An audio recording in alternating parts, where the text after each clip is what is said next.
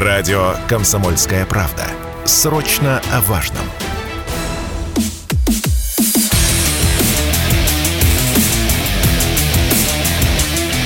Программа с непримиримой позицией. Утренний Мардан. Всем здравствуйте! В эфире радио «Комсомольская правда». Я Сергей Мардан. Трансляция на YouTube-канале «Мардан». Эфир основной. И в телеграм-канале «Мардан».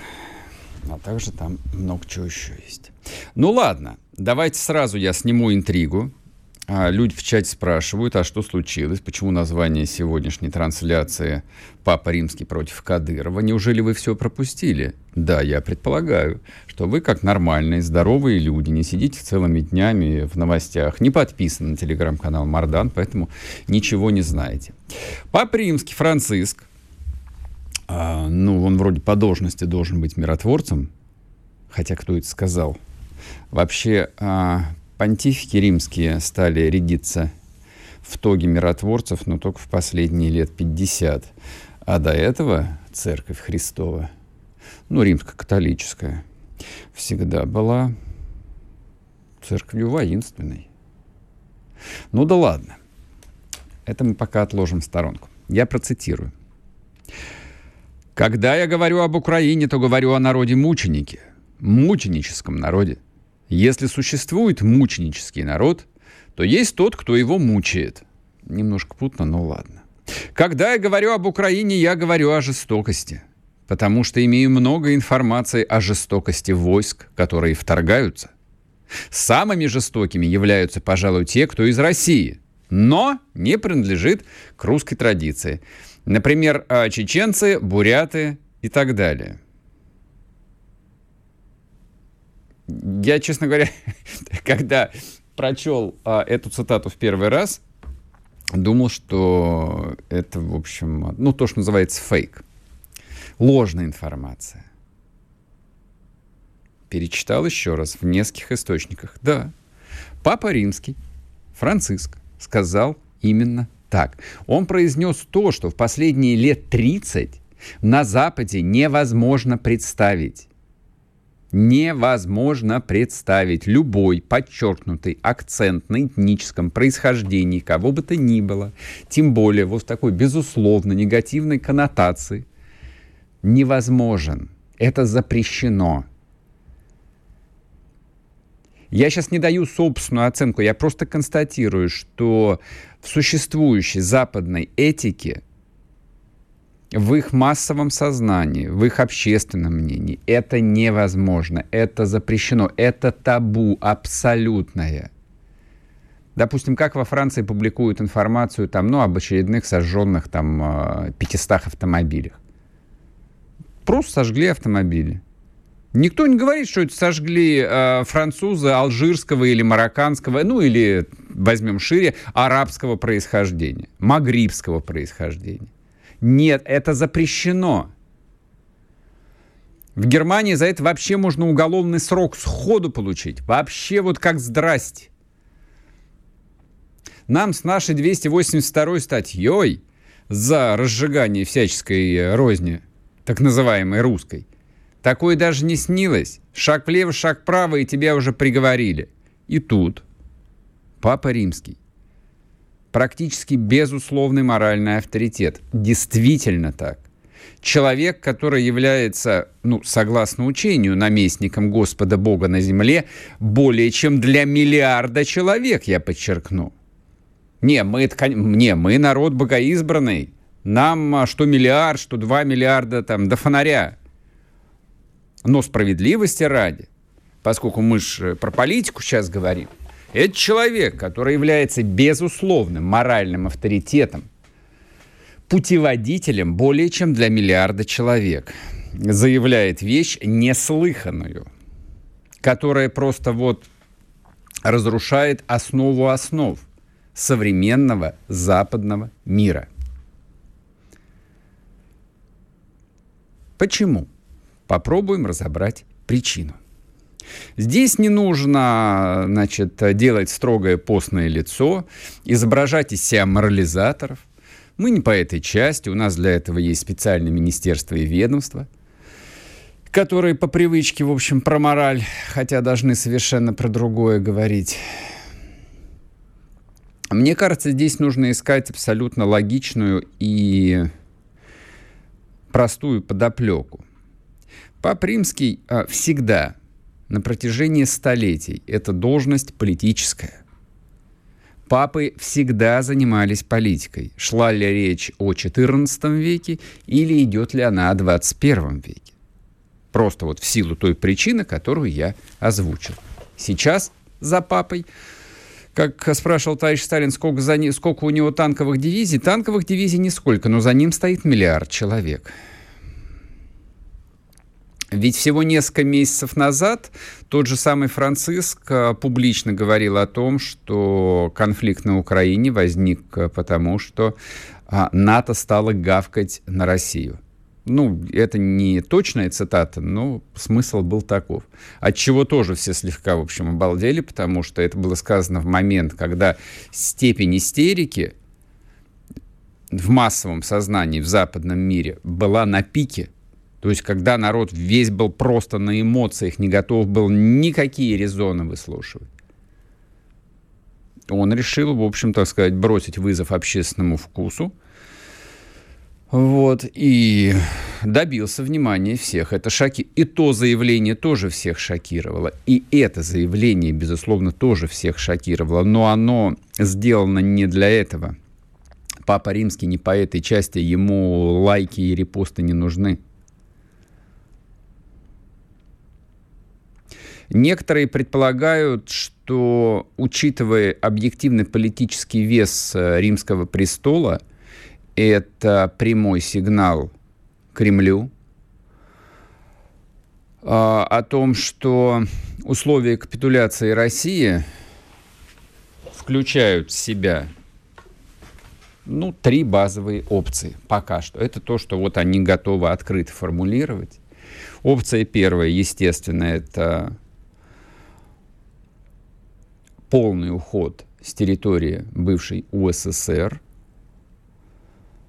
и будущий мир без Путина и без Кадырова. То есть бурятов, при всем уважении, они упомянули, так сказать, для того, чтобы это не бросалось в глаза. Вот. Но имелся в виду, конечно, Рамзан Ахматович. Как фигура, безусловно, политическая, фигура, безусловно, влиятельная. И на российском политическом ландшафте,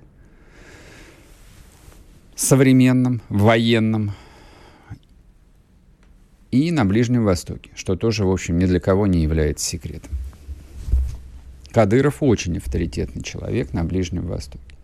У него там очень крепкие, очень высокие связи и в Саудовской Аравии, и в Катаре, и много где еще.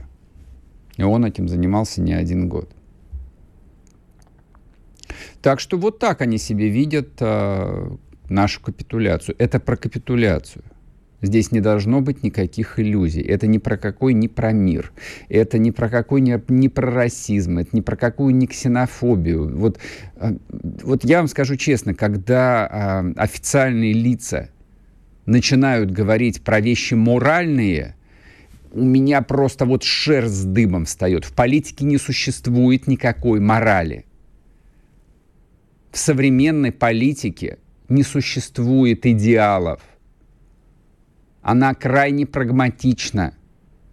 Иногда приходится рядиться в некие идеи, особенно если идеализм является фундаментом, ну, скажем так, национального государства, но подобная привилегия есть только у Соединенных Штатов.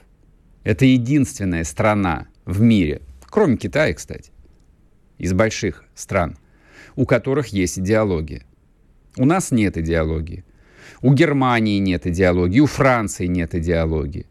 У коллективного Запада, за исключением Соединенных Штатов, нет идеологии. У них она есть. У китайцев есть, поскольку они продолжают строить социализм. Но это не про мораль. Это самый настоящий реалполитик. Это очередное требование капитуляции.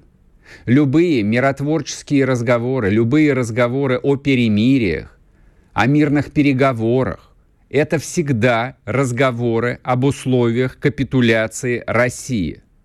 И никак не по-другому. Единственное, что вызывает глубочайшее недоумение, опять-таки лично у меня,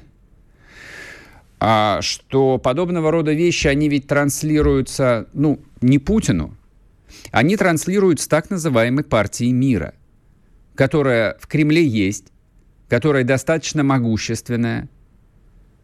И вот сегодня, двадцать девятого ноября две тысячи двадцать второго года, по-прежнему непонятно, почему эти люди не отправлены все до единого в отставку.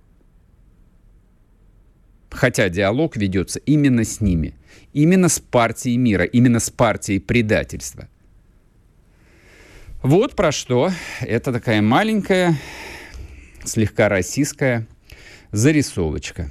С чего это вдруг сбрендил Папа Римский? Он не сбрендил, он знает, что делает. Ну и мы знаем, что мы делаем. Продолжим после перерыва. спорт кэ пэ точка ру. О спорте, как о жизни.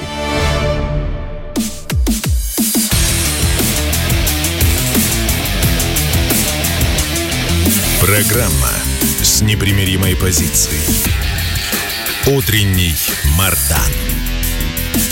И снова здравствуйте, и снова в эфире радио «Комсомольская правда». Я Сергей Мардан. Вчера почему-то э, все утро и писали, и спрашивали. Ну как спрашивали? Требовали, говорят. Мардан, хватит про какую-то чухню разговаривать. Что на фронте? Расскажи, что на фронте.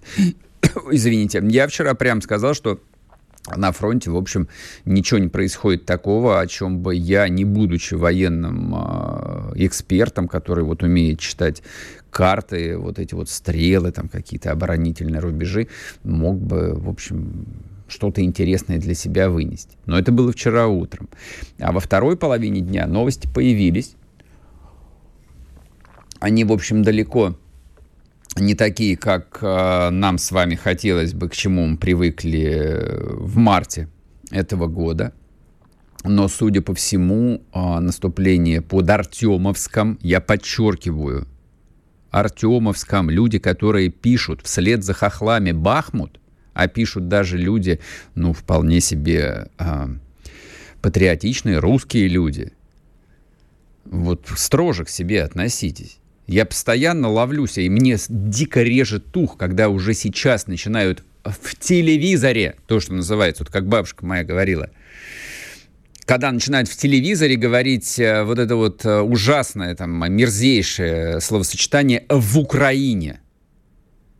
Вот хочется подойти и дать подзатыльник любому, кто говорит «в Украине». Вот то же самое тому, кто вслед за украинской пропагандой говорит «бои под Бахмутом». Не под Бахмутом, а под Артемовском.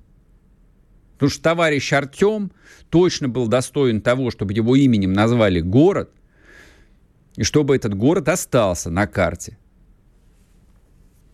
Я так думаю. Ну, а потом здесь же другая логика. Логика-то войны. Вот, если враг настаивает на имени Бахмут или на имени э, Днепр, то значит мы на карте все равно напишем Артемовск и Днепропетровск. Хотя товарищ Петровский был редкой мразью и гадиной. Потом поменяем сами на Екатеринослав. Вот так вот, я вам скажу. А, значит, вчера, но ближе к вечеру даже возникли ощущения, что объявят об окружении Артемовска. Специалисты сразу написали в закрытых чатах о том, что этого не будет, и вот точно этот не тот случай, когда нужно торопиться, значит, рапортовать о победах. Но в полуокружении город, судя по всему, взят. Судя по всему, взят.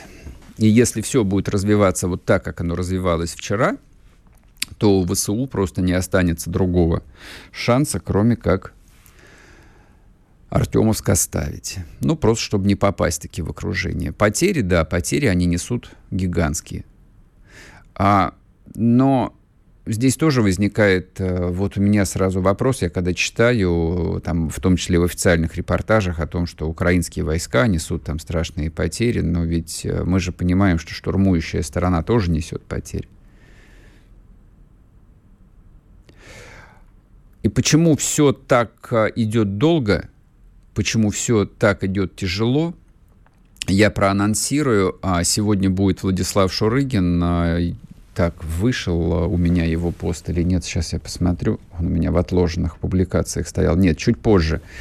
В телеграм-канале Мардан я выложу ссылки с комментариями на два, аж два поста написал вчера Владислав Шурыгин с экспертным анализом, почему захлебнулось фактически наше наступление, то есть почему мы буксуем на рубежах, почему возникли в том числе и неудачи на фронте в последние месяцы. Почитайте отдельно, но Шурыгин будет сегодня в эфире, если ничего у нас не стрясется, не, не случится, не... я задам ему эти вопросы. Потому что вот эта вот ситуация и под Артемовском, она в том числе нуждается, ну, скажем так, в сугубо военном комментарии. Вот сейчас в военкоровской среде, или в околовоенкоровской среде даже появился такой мем, бои под стратегическим городом Угледар. Но это в ироническом смысле говорится. Что должны были вроде бы как девятого мая в Киеве отвечать: ведем бои под стратегическим городом Угледар. Но это такая горькая ирония. Вот. А ирония и сарказм — это два уродливых брата гнева, как известно. Гневается русский народ. Ну, гневается, в общем, и на начальников, и сам на себя. Вот. Но всему есть абсолютно свои разумные, рациональные объяснения. Отчасти этим объяснением, открытым причем, честным, является и проведенная частичная мобилизация. Но э, помимо мобилизации, которая была проведена, вопросы, в общем, по-прежнему остаются. Вот. Я, собственно, рассказываю там о событиях под Артемовском ни с какими не с психотерапевтическими целями. Какая тут может быть психотерапия? Психотерапия будет, когда мы освободим хотя бы Херсон. Психотерапия будет, когда мы освободим Изюм хотя бы. Психотерапия будет, когда мы возьмем Авдеевку. Когда перестанут обстреливать Донецк. Вот это будет психотерапия. А сейчас это не более чем, ну, так вот, слегка взбодриться. Это важно хотя бы для того, чтобы мы не погружались э, в такое очень, очень естественное состояние.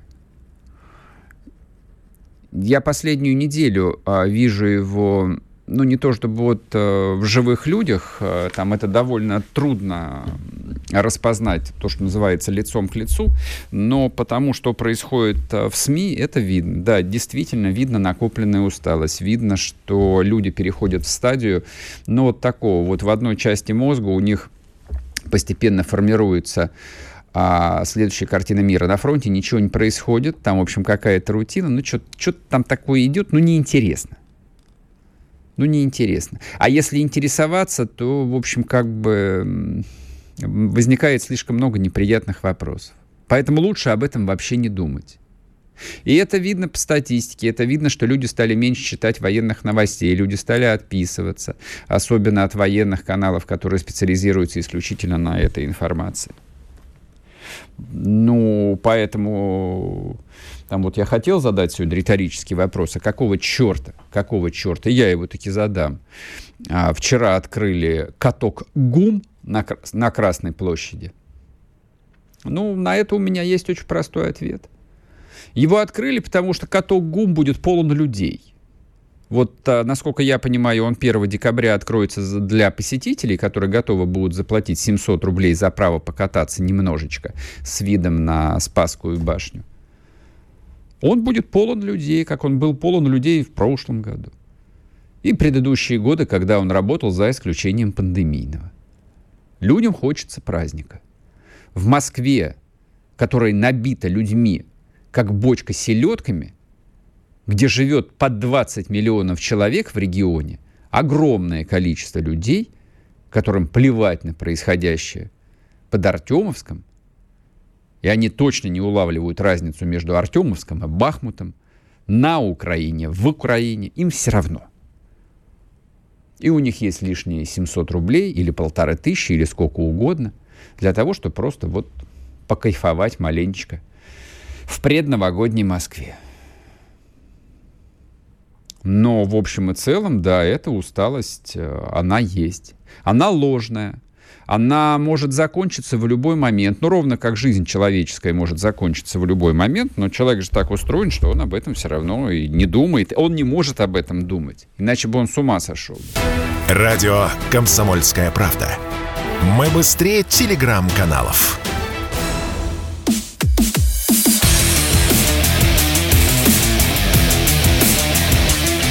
Программа с непримиримой позицией. Утренний Мардан. И снова здравствуйте, и снова в эфире радио «Комсомольская правда». Я Сергей Мардан. А, кстати, по поводу Нового года. Ну уж, коль мы коснулись. А, тут в Киеве долго судили и рядили, ставить им елку или не ставить елку. Ну уж простите, что я вот сейчас буду, наверное, расстраивать некоторых. Мне вчера писали о том, что, типа, когда Мардану выгодно, он, значит, одобряет хохлов. Когда ему невыгодно, он их клеймит.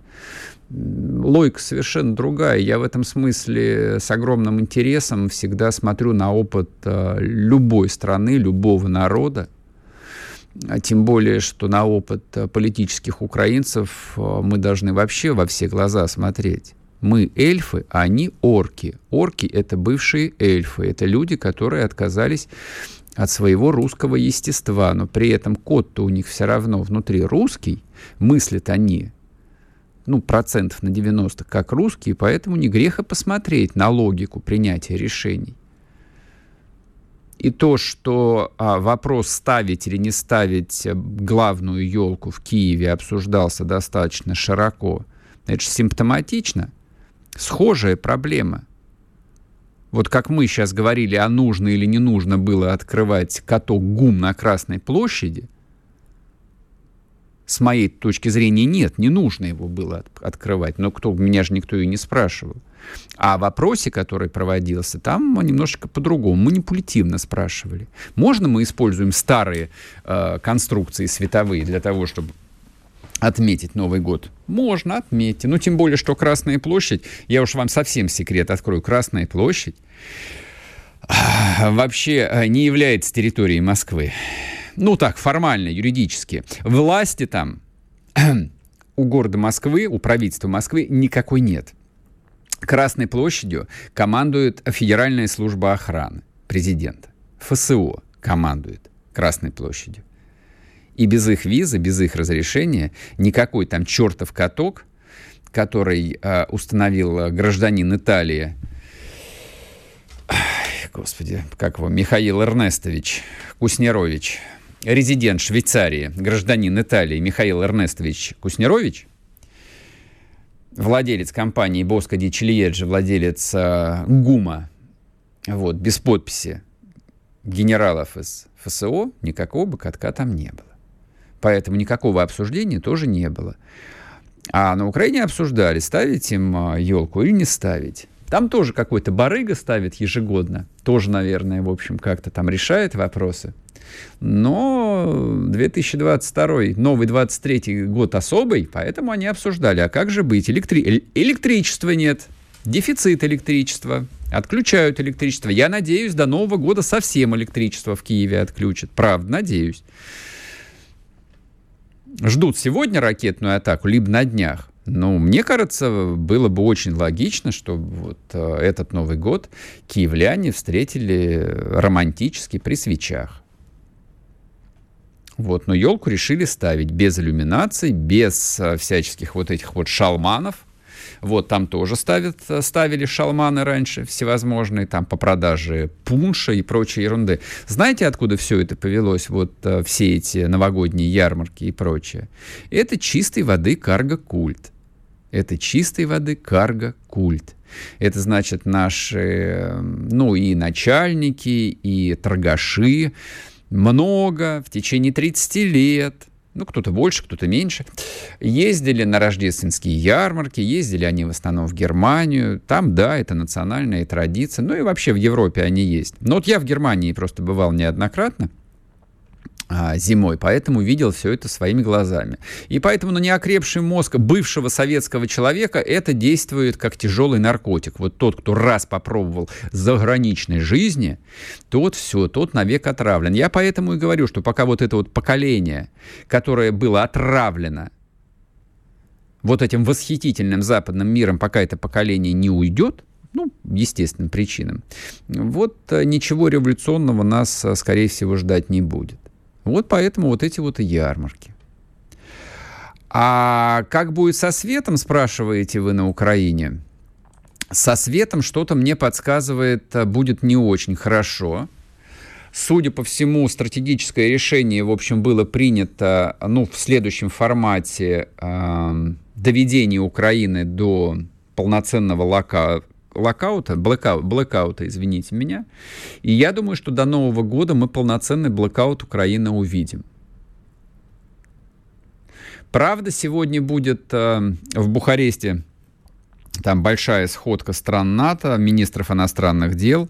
Но об этом завтра будем разговаривать подробно. А, предполагается, что может быть решен вопрос о предоставлении дополнительных средств ПВО. Они бы их предоставили бы, как мне представляется, если бы они у них были бы в достаточном количестве. Но нам повезло, что у них тоже в достаточном количестве всего этого железа не оказалось. Ну а раз не оказалось, на нет и суда нет, как известно, нету ножек, нету мультиков.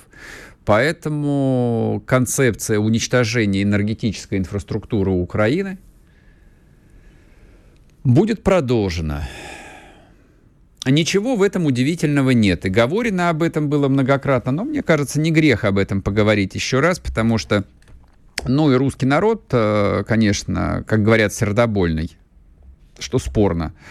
Но этот нарратив, он активно продвигается. Продвигается тонко, продвигается умно, через разные каналы, через разных э, лидеров общественного мнения, через, через разные точки входа вбрасывается, вбрасывается, вбрасывается, раскачивается тема о том, что вот посмотрите же вы, проклятые россияне, орки вы невозможные, как страдают мирные люди, которых вы еще вчера называли свои, своими братьями. Они вам никогда этого не простят. Вы теперь обречены там столетиями враждовать э, с украинцами, что бы это ни значило. Вот. Как можно враждовать э, с людьми, которые с тобой являются одним и тем же, и этнически, и культурно, я не знаю. Да никак. Как после гражданской войны. Время пройдет, все закончится. Но я отвечу все же еще раз. Вчера еще раз я изучил вопрос, посмотрел, как это было. Энергетическая инфраструктура методично, ну, в том числе энергетическая, вообще вся э, инфраструктура по жизнеобеспечению современного государства во время крупных конфликтов выносится сразу, в первые же дни, теми средствами, которые есть у атакующей страны. Американцы в этом смысле модельная страна, у них надо учиться было бы. Но наш генштаб э, то ли плохо учился, то ли, в общем, была другая... Скорее всего, была другая политическая установка, другая была концепция. Вот. Но если у американцев учиться, они это делали не один или два раза. Они это делали не только с Сербией. Они это делали не только в Ираке дважды. Они это делали абсолютно везде. Это накопленный опыт. Этот опыт а, берет свое начало вообще-то во Второй мировой войне.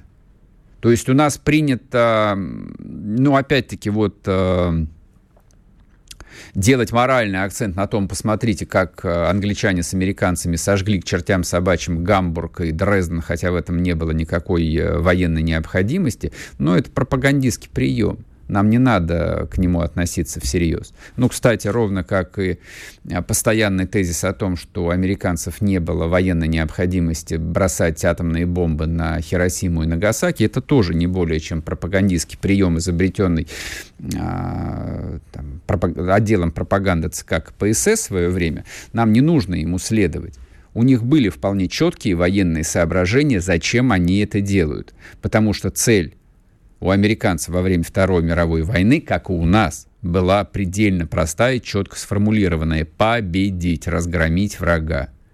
Вот то же самое и сейчас. Как мне кажется, вот сейчас цель у нашего генерального штаба наконец появилась, и она сформулирована: разгромить врага.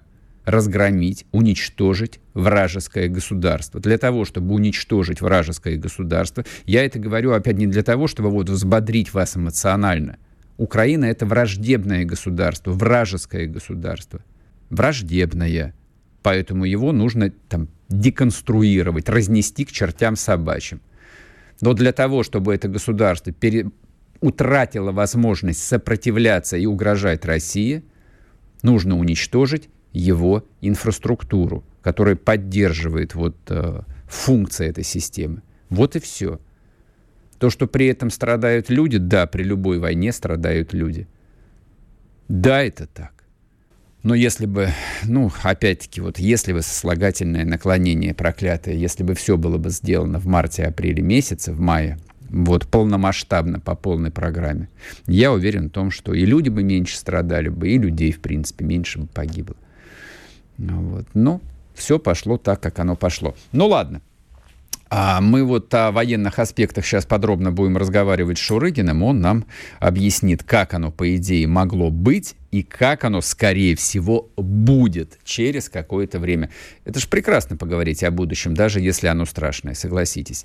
Продолжим после перерыва. Радио «Комсомольская правда».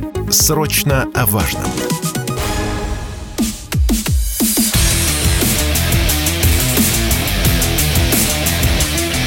Программа с непримиримой позицией. Утренний Мардан. И снова здравствуйте, и снова в эфире радио «Комсомольская правда». Я Сергей Мардан, телеграм-канал «Мардан» и телеграм-канал «Рамзай». Владислав Шурыгин, военный эксперт, военный журналист. Влад, привет тебе. Да, всем доброе утро. Приветствую, Сергей. Мы поговорим обязательно и про ПВО, но все же начать я хотел бы... Э- Вот с того, что я опубликовал у себя в телеграм-канале, аж в двух постах, длиннющий текст. Итак, почему не получилось в марте-апреле, ты там рассуждаешь. И дальше, в общем, подводишь к выводу: для того, чтобы победить, что нужно. Вот, прости меня, я хотел бы вот с этих вопросов начать, потому что это проклятые вопросы, которые уже десятый месяц люди а, задают сами себе, там, не знаю, там, Господу Богу, окружающим и прочее. Так что же произошло? Ну, э, попробуем без глобальных слов. Произошла совершенно, как сказать... Произош... Произошла полная э, нестыковка двух ситуаций. Первое — это то, к чему мы последние двадцать лет готовились, то есть э, локальные войны, в которых э, высокопрофессиональная армия компактно одерживает красивые быстрые победы. Э, собственно говоря, мы это видели на протяжении там, последних э, там, семь-восемь лет. То есть, наши, те войны, которые мы прошли, там и война с Грузией, и Сирия, я уж не говорю там про Крымскую операцию, это были вот такие классические локальные кампании, которые, ну, то, что называется, под них армия была заточена. Но э, вся история советской армии, все советские взгляды на грядущий конфликт, они базировались на том, что война будет большой, война будет европейской.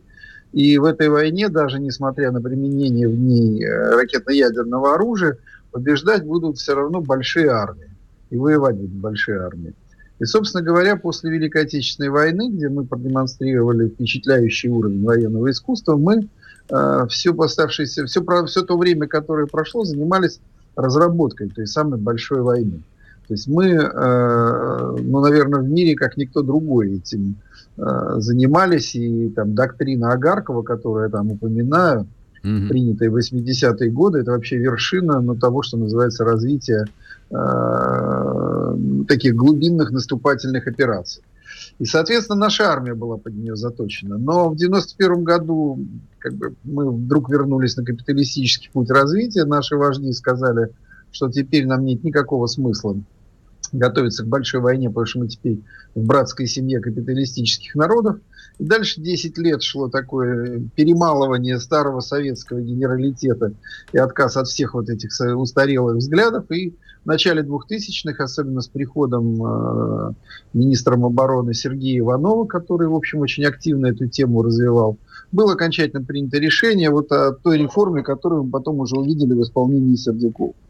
Но оказалось, что когда началась украинская кампания, то все вот эти, все то, к чему мы так долго готовились, оказалось совершенно, как сказать, совершенно недостаточно. То есть мы так долго готовились, что оказались не готовы. Потому что, да, профессиональная армия, вот я сразу хочу сказать, давайте немного разделим очень важные понятия даже вот нашей новейшей истории. Сама армия задачи выполняла прекрасно и как могла. Но просто ты не можешь требовать, скажем, там, от э, шила, чтобы оно убило кабана. Понимаешь? У тебя может быть очень отточенное шило, прекрасное, закаленное, там, из дамасской стали, там, все, что хочешь. Но, но им можно убить только хомяка, а кабана нельзя. Ну, курицу заколоть еще, если очень постараться, понимаешь? Ну, вот. Но кабана ты им не возьмешь. И это произошло с нами. То есть наша профессиональная армия компактная, она ведь э, очень... мощно начала кампания. То есть мы продемонстрировали очень высокий уровень оперативного искусства. Мы за двое суток продвинулись вглубь, там, на, где, на, в некоторых местах там, на сто пятьдесят километров. Понимаешь? И э, все задачи первые там, несколько дней решались, ну, не по щелчку, но уверенно и жестко. Но как только мы уперлись в то, что нужно вводить вторые эшелоны, резервы, что нужно занимать те территории, которые мы заняли, выстраивать все транспортные, логистические цепочки и все остальное. То есть, когда оказалось, что уже через две недели там сто тридцать тысяч, которые были задействованы, их как минимум надо увеличивать вдвое-втрое, чтобы дальше продолжать все то, что делается. Угу. Вот этих вдвое-трое у нас просто не было. У нас все закончилось. Понятно. И дальше понятно. Мы совершенно удивительным образом, почему я могу все-таки хвалить армию, что мы совершенно удивительным образом еще пять месяцев наступали, растягивая непрерывно фронт, растягиваясь по фронту, и решали задачи. Но в какой-то момент это все закончилось. То есть за это время противник смог накопить достаточно сил. Он начал пользоваться тем, что у него получается лучше всего это э, воевать людьми. То есть угу. огромные людские ресурсы, которые к августу нас превосходили уже в, минимум, в три, какой, минимум в пять раз в общей сложности. Если, они, если пользоваться их заявлениями о том, что у них к этому моменту было уже под миллион под ружьем, а у нас максимум там двести-двести пятьдесят тысяч, имеется в виду, на фронте. Потому что у нас же ведь в этом случае надо понимать, что у нас есть две армии. Армия та, которая воевала, и армия, которая большая, которая находилась в пунктах постоянной дислокации, где служили срочники в это время. И срочники, они точно так же входили в нашу армию, но, как мы знаем, их не задействовали в военной операции. Соответственно, у нас ровно половина армии была в стороне. И вынуждены мы были сначала перейти на добровольческие батальоны, которые мы начинали набирать. Мы вытащили Вагнера из Сирии, тоже, соответственно, они пошли воевать и сегодня стали такой очень ощутимой силой. И, соответственно, в итоге в сентябре после известных событий стало понятно, что дальше так жить нельзя, и мы провели, начали мобилизацию. Вот с этой мобилизацией мы сегодня фактически сращиваем, ну, как бы сказать, мы проходим э, своеобразный анти, как бы, антиисторический этап. О чем я, о чем я говорю? Конец девятнадцатого века, э, мир в условиях изменившихся войн от компактных профессиональных армий, которые тогда были, помнишь, с этими, с киверами, с красивыми mm-hmm. там всякими, перешел к армии массового типа, которую одели впервые в цвет хаки. Это было, кстати, знаешь, где впервые был применен цвет хаки? В англо-бурской войне? Да, совершенно. И вот что значит классическое советское военно-семейное образование. Это правда, да. Да, в англо-бурской войне. Капитан Сорвиголова, мы его все читали в детстве. Вот. Так вот, мы перешли в итоге к массовым армиям. На этих массовых армиях мы прошли две мировых войны. А в середине семидесятых начались сначала у американцев, а потом у всех остальных вот эти вот э, стремления создавать новые компактные армии, профессиональные, избавиться от призыва и снять с себя вот это социальное напряжение народное, которое всегда с этим связано. А потом мы, собственно, тоже пришли к этому. Я имею в виду, мы — это Россия. Mm-hmm. И сейчас мы, в принципе, переходим в обратную сторону. То есть мы заново создаем массовую армию, сращивая вот то профессиональное ядро, которое у нас было, с теми самыми э, сотнями тысяч призванных из запаса, которые, собственно говоря, создают сейчас новые полки, дивизии, корпуса. И это очень сложный процесс. В какой-то степени это правильно сегодня назвать. Знаешь, это вот как у нас в Великой Отечественной войне тысяча девятьсот сорок второй год его называли учебным, так очень горько, потому [S2] Uh-huh. [S1] Что в армии уже была, оружие было, но воевать еще нормально не умели. Вот сейчас у нас октябрь и ноябрь — это тоже учебные месяцы, где мы э, медленно переходим вот к этой новой системе. Но если мы хотим в этой войне победить, у нас другого выбора нет. Сегодня мы воюем на компактном фронте, там четыреста пятьдесят - пятьсот километров, куда Украина стащила ну, процентов восемьдесят своих боевых активных сил, э, которые на этом как бы, участке, собственно говоря, как минимум равны нам, и, может быть, даже где-то э, сейчас и превышают.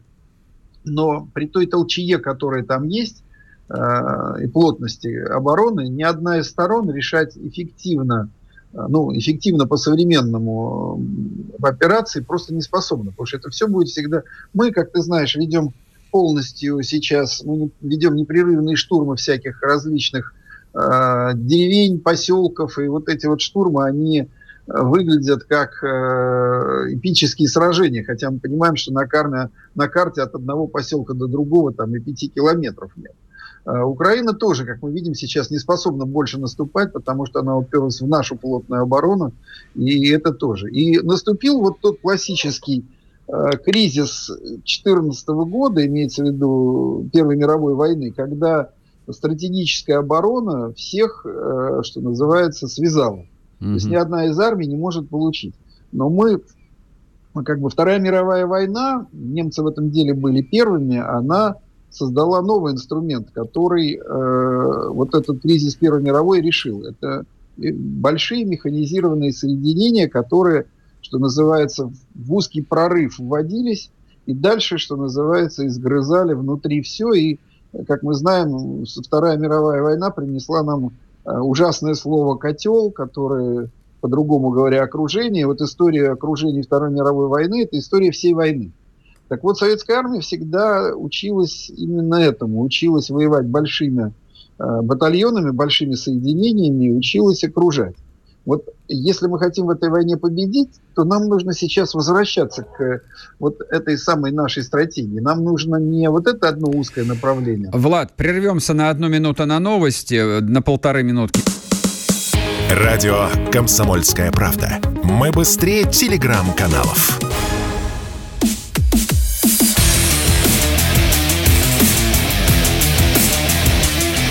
Программа с непримиримой позицией. Утренний Мардан. И снова здравствуйте, и снова в эфире радио «Комсомольская правда». Я Сергей Мардан, телеграм-канал Мардан. И телеграм-канал Рамзай, Владислав Шурыгин. Ну вот, с Божьей помощью он дорос до пятидесяти тысяч подписчиков, и мы ему желаем максимально быстро набрать и сто тысяч подписчиков. Влад, ты с нами? Да, я с вами. Ну, а... доста мне еще чуть-чуть осталось. Немножечко, совсем, немножечко. Да, все нормально. А глаза, глаза боятся, руки делают. Да, прошу тебя. Значит, и э, я напомню, кто сейчас присоединился, что мы говорили о том, что э, сегодня, если мы хотим вот победить э, в войне, которую мы ведем на Украине против НАТО и США, нам необходимо менять э, сам подход к войне, менять стратегию, уходить с тактического, оперативно-тактического уровня, на котором все это идет, уровень Первой мировой, на тот уровень, который мы, собственно говоря, всегда считали своим, к которому мы готовились, на стратегический уровень. Угу. То есть нам нужна такая армия, такие, такие вооруженные силы, которые позволили иметь э, как минимум две-три э, группировки воюющих на двух-трех направлениях. Потому что только так мы можем раздергать Украину и использовать ее главную слабость, это техническую отсталость. Потому что Украина воюет только тем, что ей дадут. Своей промышленности у нее нет. И, соответственно, сейчас армия Украины очень сильно усохла в техническом отношении. То есть у них было в начале войны там две с половиной тысячи танков, и еще пятьсот они в ходе войны получили от разных своих союзников. Но на сегодняшний момент у них осталось порядка восемьсот-девятьсот максимум танков. У них было там почти три тысячи орудий. Сейчас, после того, как им дали примерно больше там четырехсот разных пушек всех калибров, у них осталось чуть больше тысяч. То есть в этом случае, когда все сконцентрировано в районе Донбасса, на востоке для mm-hmm. них и на западе для нас, то это все, в принципе, можно перебрасывать. Там сто пятьдесят-двести километров. Они давно уже всю артиллерию свели в такие подвижные боевые группы. У них э, в бригадах остались только минометы. Фактически такие стали чисто пехотные mm-hmm. варианты. И дальше они маневрируют. И танки перебрасывают, и артиллерию. По узкому фронту это возможно. Но когда от одного фронта до другого будет триста-четыреста километров и куча преград, то тогда им придется все это дробить на части. И, соответственно, это все сразу качественно, резко снизится э, в боеспособности. Просто потому что, ну, по закону больших цифр. И, соответственно, в этом mm-hmm. случае...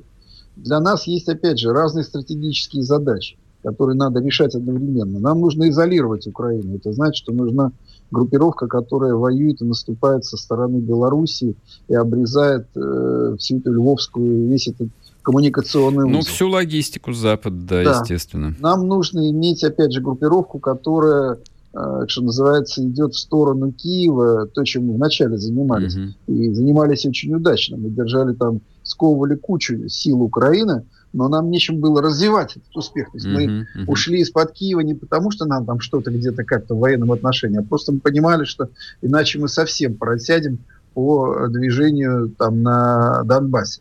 Вот это все нужно сейчас делать, к этому нужно возвращаться. И я боюсь, что тех резервов, которые сейчас накоплены, даже этого нам не хватит, а нам придется все равно проводить мероприятия, которые бы еще увеличили нашу армию как минимум на треть, а может быть даже и больше. Позволю, Но... позволю себе да, уточнить. Да. Я правильно понимаю, что ты говоришь о том, что триста тысяч человек, которые э, были мобилизованы вот в ходе сентябрьской мобилизации, этого не хватит все равно. Вот. И Игорь Иванович Стрелков, который с самого начала говорил про миллион человек, в общем, был не оригинален, и многие военные об этом с самого начала говорили.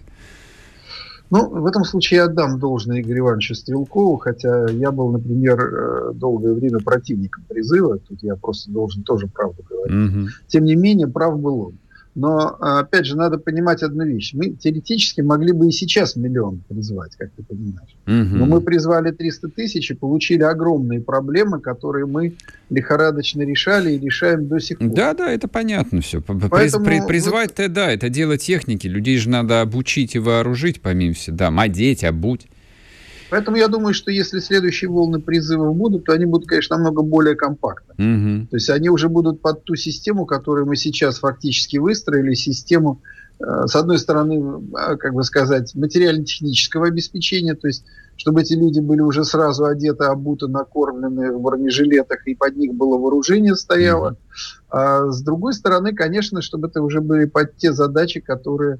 мы должны решать. То есть это должны быть уже и учебные центры для этих людей, и чтобы было понятно, куда они дальше пойдут, на какой из фронтов и в составе чего. Потому что в этом случае там маршевые роты и батальоны — это вообще ни о чем. То есть нам нужны свежие корпуса, которые мы можем как бы формировать и отправлять э, на фронт. Вот это да, тогда это будет сила. Поэтому я думаю, что, безусловно, сейчас до середины зимы э, те резервы, которые пойдут, они пойдут, и их будет, ну, извини за выражение, хватать, но то, что потребности фронта потребуют еще сил, это да. Причем надо понимать, что мы ведь играем в очень серьезную игру, извини за такую странную, как бы сказать, фразу, но э, надо понимать, что вот Запад сейчас мечется, и США, пытаясь понять все-таки, будут они долго воевать, не будут, и пытаясь сейчас помогать Украине с тем, чем может, и, соответственно, совершенно недостаточно. Но надо понимать, что уже зимой, скорее всего, они начнут им давать полноценно свои танки. по крайней мере, первых типов там Абрамсы, первых типов Леопарда искать, стаскивать, потому что брать танки советского типа у них просто больше неоткуда, их mm-hmm. не существует.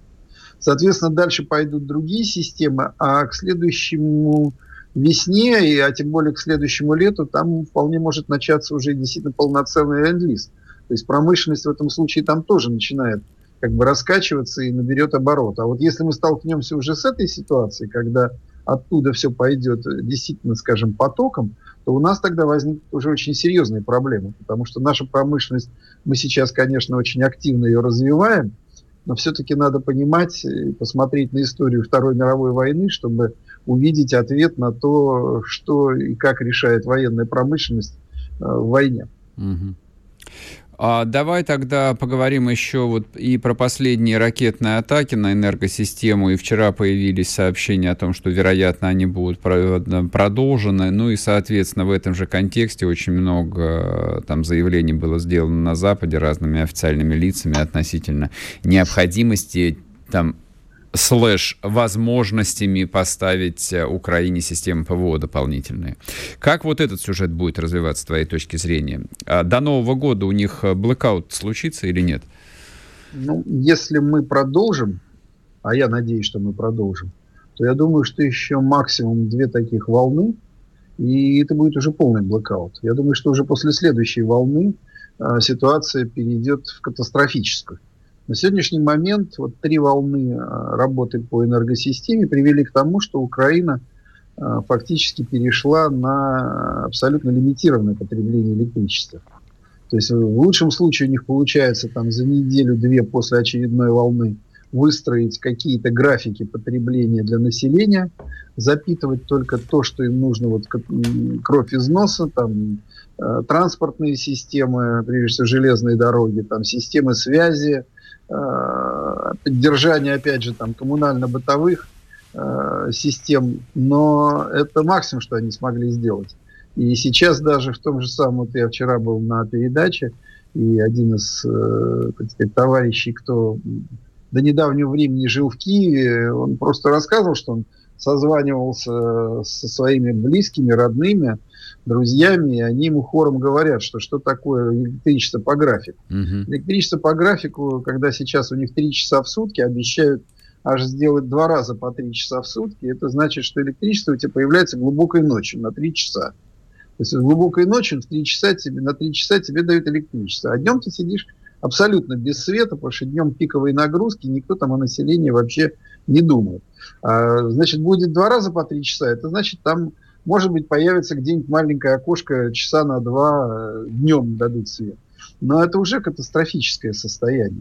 А если мы продолжим эту систему работы, если мы продолжим, то, конечно, э, как мне объяснял Вадим Маевич, хороший старый э, знакомый во всех смыслах еще советского времени, один из замминистров энергетики, который двадцать лет отработал на Украине, он объяснял, что э, советская система, она, конечно, имела огромное резервирование Украины, имела самую разветвленную энергетические сети, электрические сети, и имела запас прочности примерно в сто шестьдесят процентов от как бы, необходимого. И после первой волны мы их вывели на сто процентов, то есть у них исчезло вообще как бы, какие-либо избыточные генерации. Mm-hmm. После второй волны мы их вывели в ситуацию, когда сами они говорят там, там, значит, пятьдесят процентов, но он считает, что где-то примерно на тридцать шестьдесят секунд у нас. Угу. Да. И э, распад сети, сети, сети начинается после того, как остается двадцать пять процентов. После этого невозможно поддерживать единую угу. генерацию по всей территории. Она переходит на очаговый характер, угу, то есть где угу. есть производство, там свет есть, его больше некуда перекинуть. И все ну, то есть единая, никуда... единая энергосистема просто прекращает свое существование. Да, поэтому к этому надо еще максимум, я думаю, что максимум две волны удара. Ну, и дай бог. И будем ждать тогда. Вот такой новогодний подарок бы очень бы нам всем пригодился бы. Спасибо тебе большое. Владислав Шурыгин, телеграм-канал «Рамзай». Соответственно, сейчас коротенькие новости. Буквально одна минута. Вернемся и продолжим. Не уходите. Чтобы получать еще больше информации и эксклюзивных материалов, присоединяйтесь к радио «Комсомольская правда» в соцсетях. в отечественных социальных сетях. Смотрите новые выпуски на Рутьюбе, читайте телеграм-канал, добавляйтесь в друзья ВКонтакте, подписывайтесь, смотрите и слушайте. Радио «Комсомольская правда». Самая оперативная и проверенная информация в эфире и соцсетях.